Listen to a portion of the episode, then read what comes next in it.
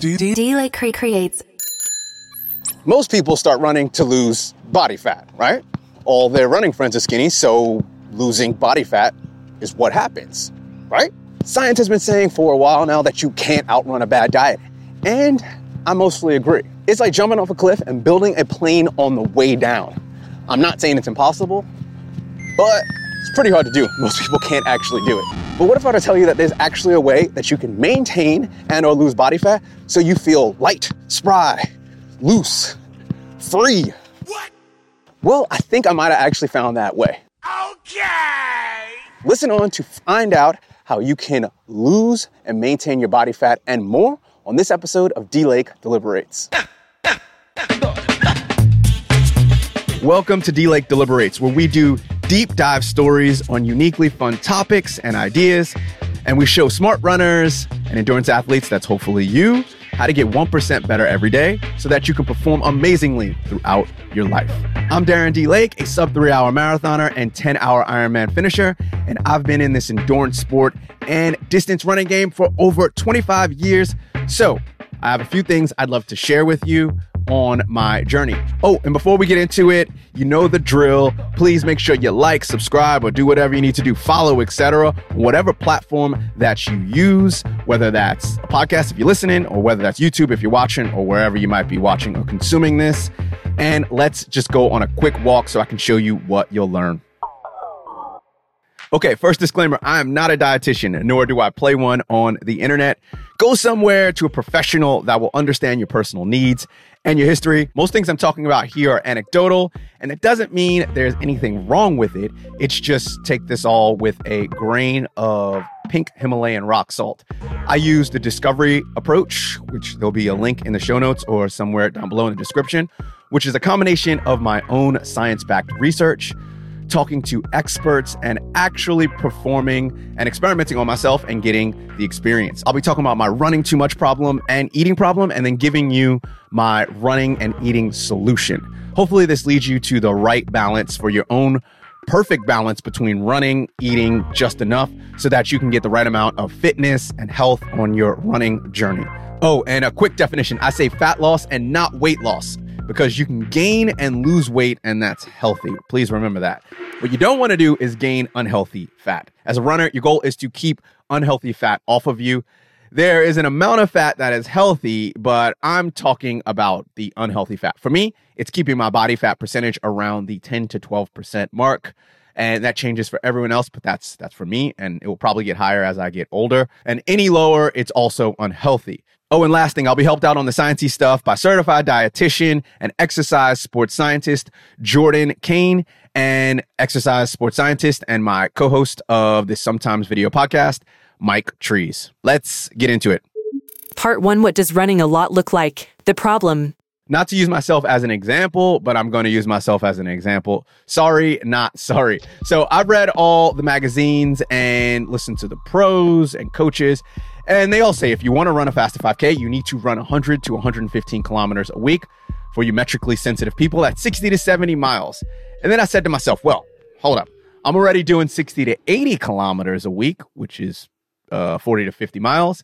What's another 30 to 40 kilometers slash 20 to 15 to 25 miles gonna do? So I ran a bunch more.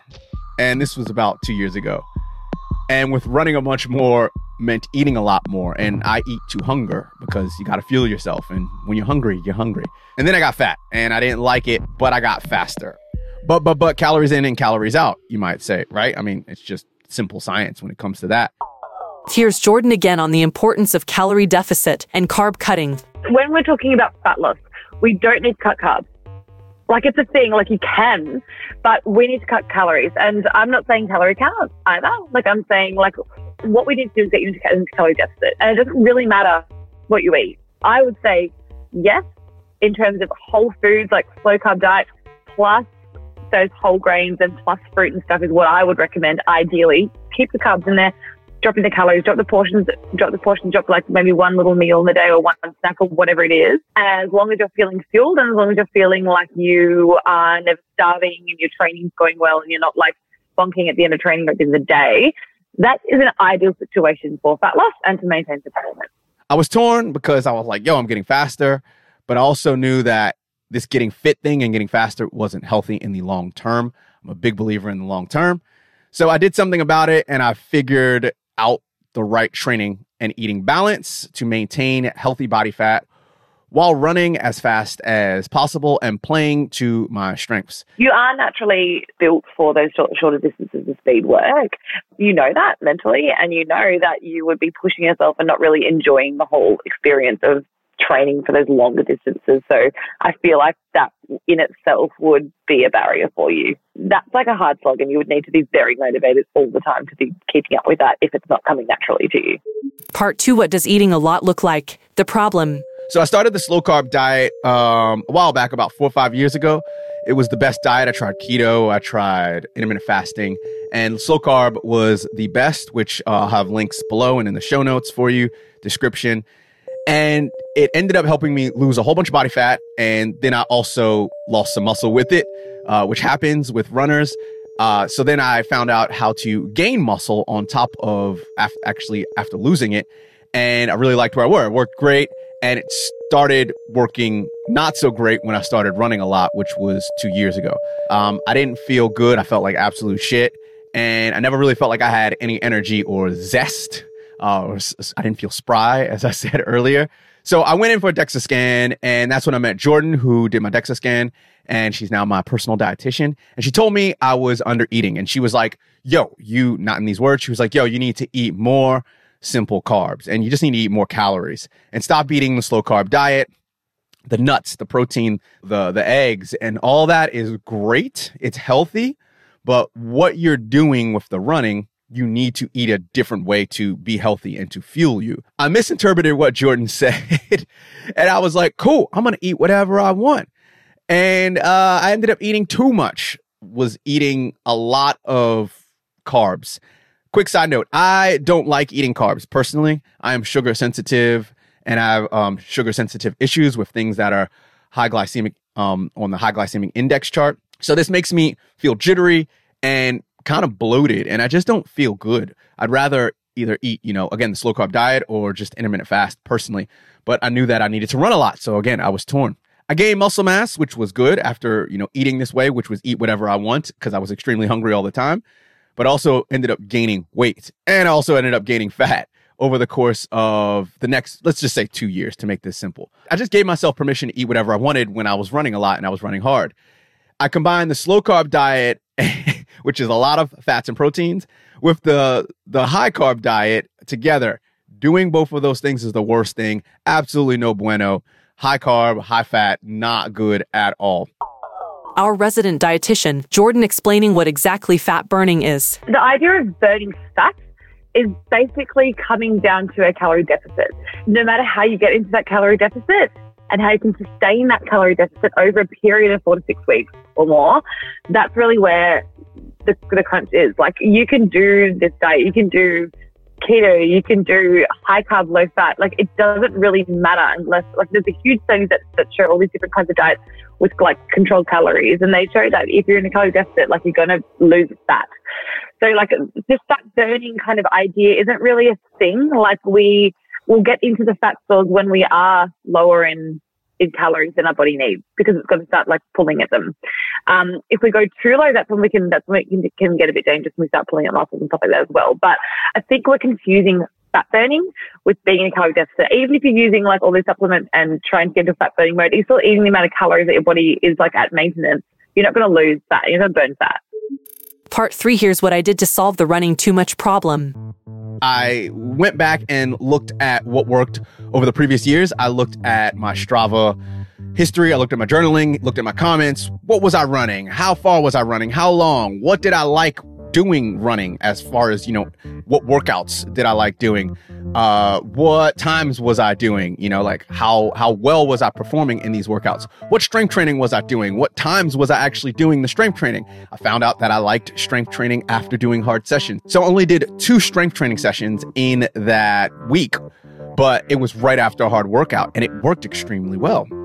And I'm like, okay, putting it all together, cross training. I was swimming, I was riding a lot like something there was working.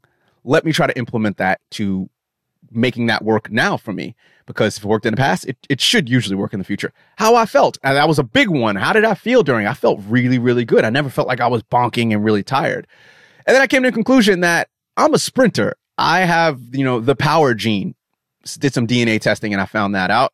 Um, long distance running isn't really right for me from a lot of evidence that I'm seeing. And a big piece of evidence that I saw was when I run more, I don't lose body fat and overall weight like some distance runners. That's like a proper red flag. And I was like, all right, you know, this this isn't all adding up. If if that happens when I do this, but that happens when people do that, then that's not right. So to help me explain that, here's exercise sports scientist and co-host of this video podcast, Mike Trees. Yeah, well, uh, gaining weight and training is a simple one. You do more running, your metabolism goes up. So when the metabolism goes up, you want to eat more. Uh, and so your appetite goes up. The trouble is, we often don't run as far as we think we do. So people actually eat more. They take in more calories than they burn up running and they put on weight. Part four here's what I did to solve the eating too much problem. Now, the solution for my eating problem, I went straight to Jordan Cain, the dietitian.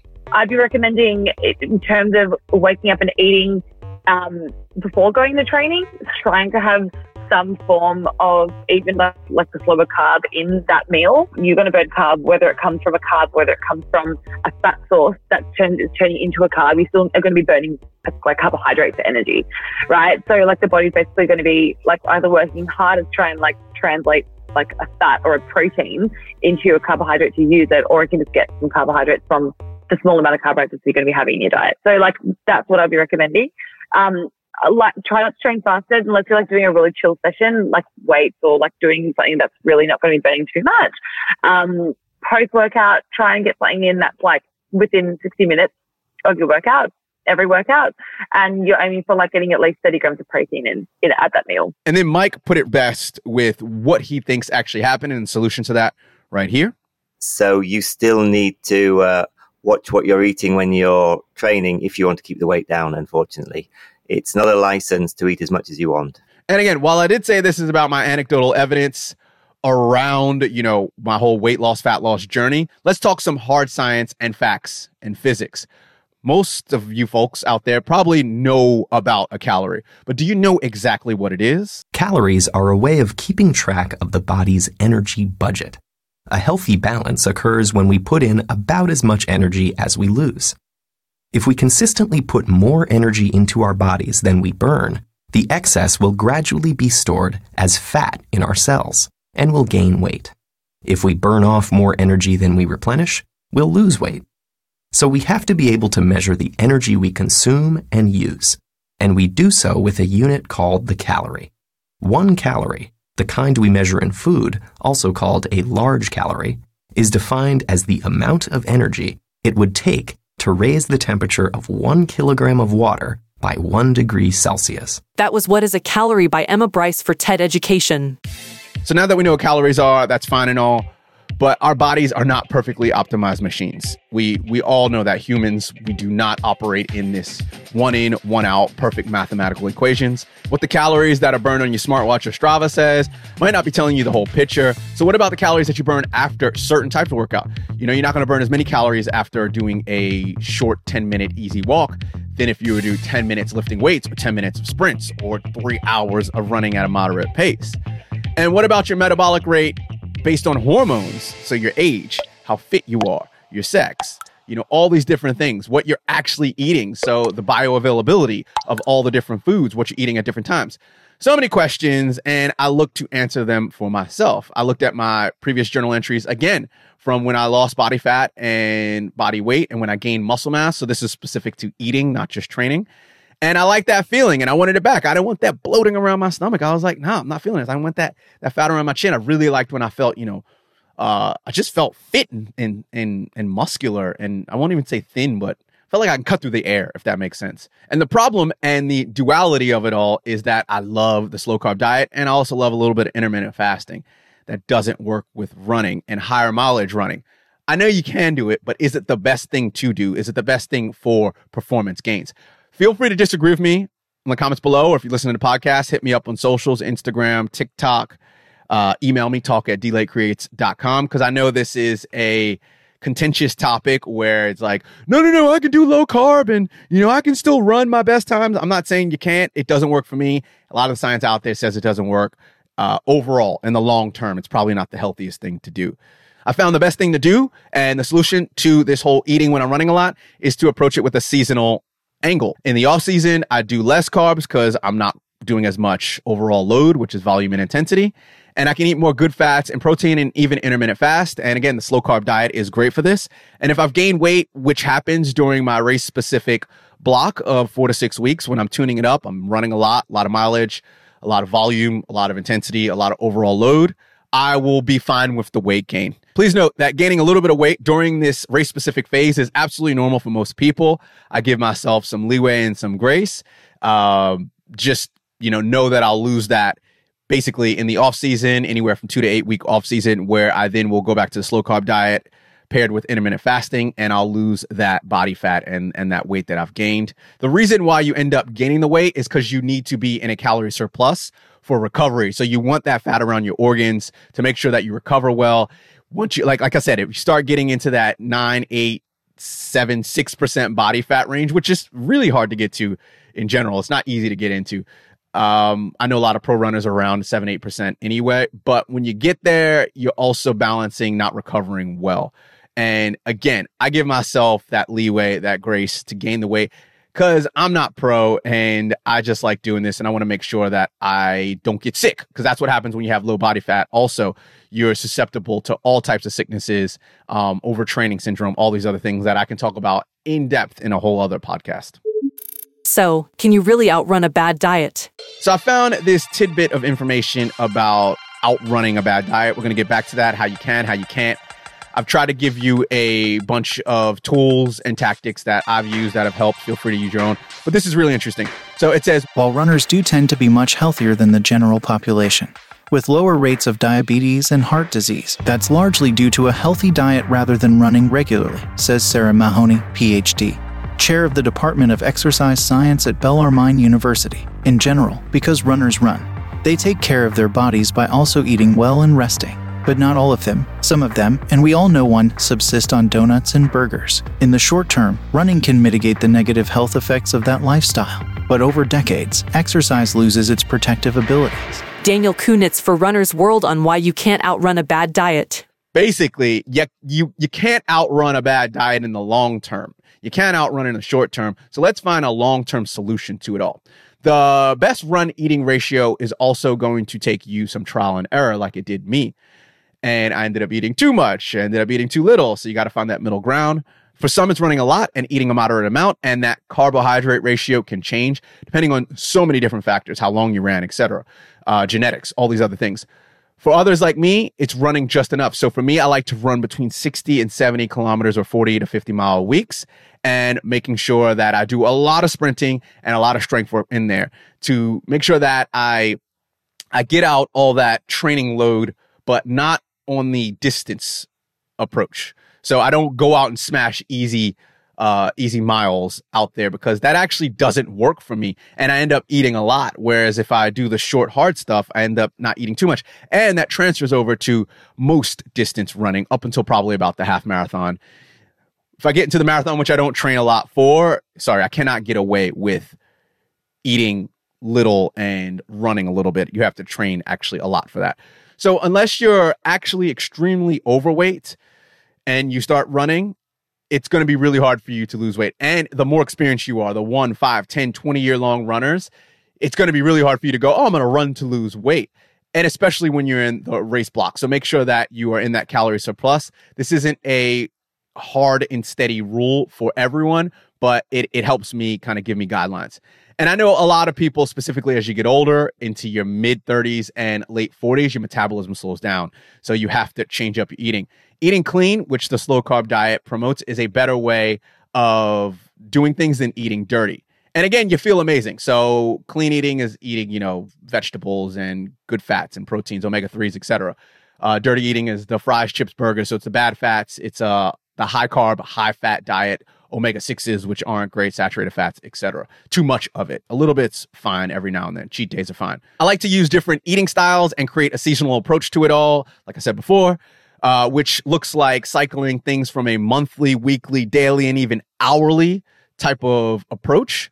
So it's like, all right, if I trained really hard or I'm about to, I then will carb up. Um, during the season, during the VO2 max speed build block, even in the off season. If I know I'm going to do a two hour ride or a, you know, hour and a half run in the off season, I'm going to make sure I have a lot of carbs and maybe schedule my cheat day around that. That's actually a really good strategy. I'll try to do a episode um, around the slow carb diet and what I do around running in particular. So while the slow carb diet is great for four to eight week fat loss, if done right, 100%, you can also cycle it in for maintenance and just maintaining uh, the correct fat around your your racing schedule. Find out more about the slow carb diet by clicking the link below um, in the description show notes if you're listening, or go to theslowcarbcycle.com and get some free recipe ideas, which I've put together. You never know, it might help you in the off season with your recovery, in those off weeks, or if you're injured, and to help you find the right balance and amount of running and eating to help you feel and perform your best. Is the health and fitness internet too much sometimes? too many conflicting articles and videos that confuse you on how to train and eat right, or you don't have time to just read and watch everything about, I don't know, the new trends on carb cycling for trail running. Don't worry, we'll take care of all that for you. Sign up for our free email newsletter, Three Thing Thursday. We'll put three perfectly curated and created things in your inbox for better living and training. Go to dlakecreates.com slash TTT we do the hard, time consuming work and scour the health and fitness internet's deepest and darkest corners.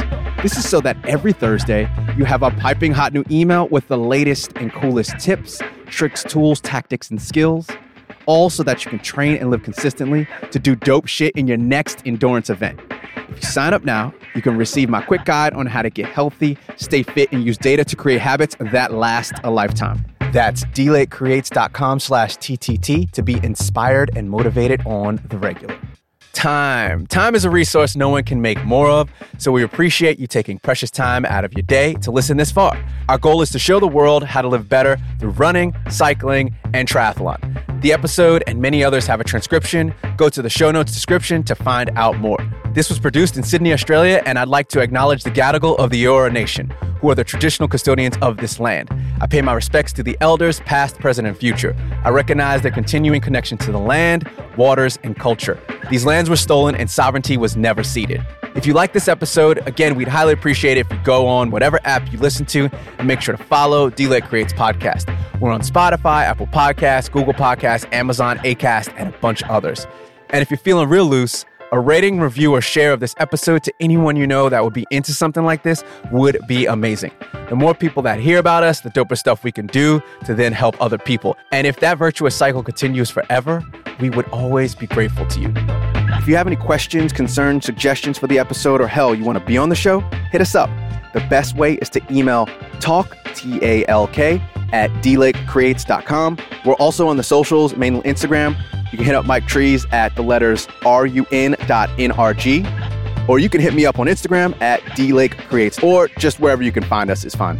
Don't worry if you didn't get all that, there's a link in the show notes description. Thank you again so much for listening. Peace.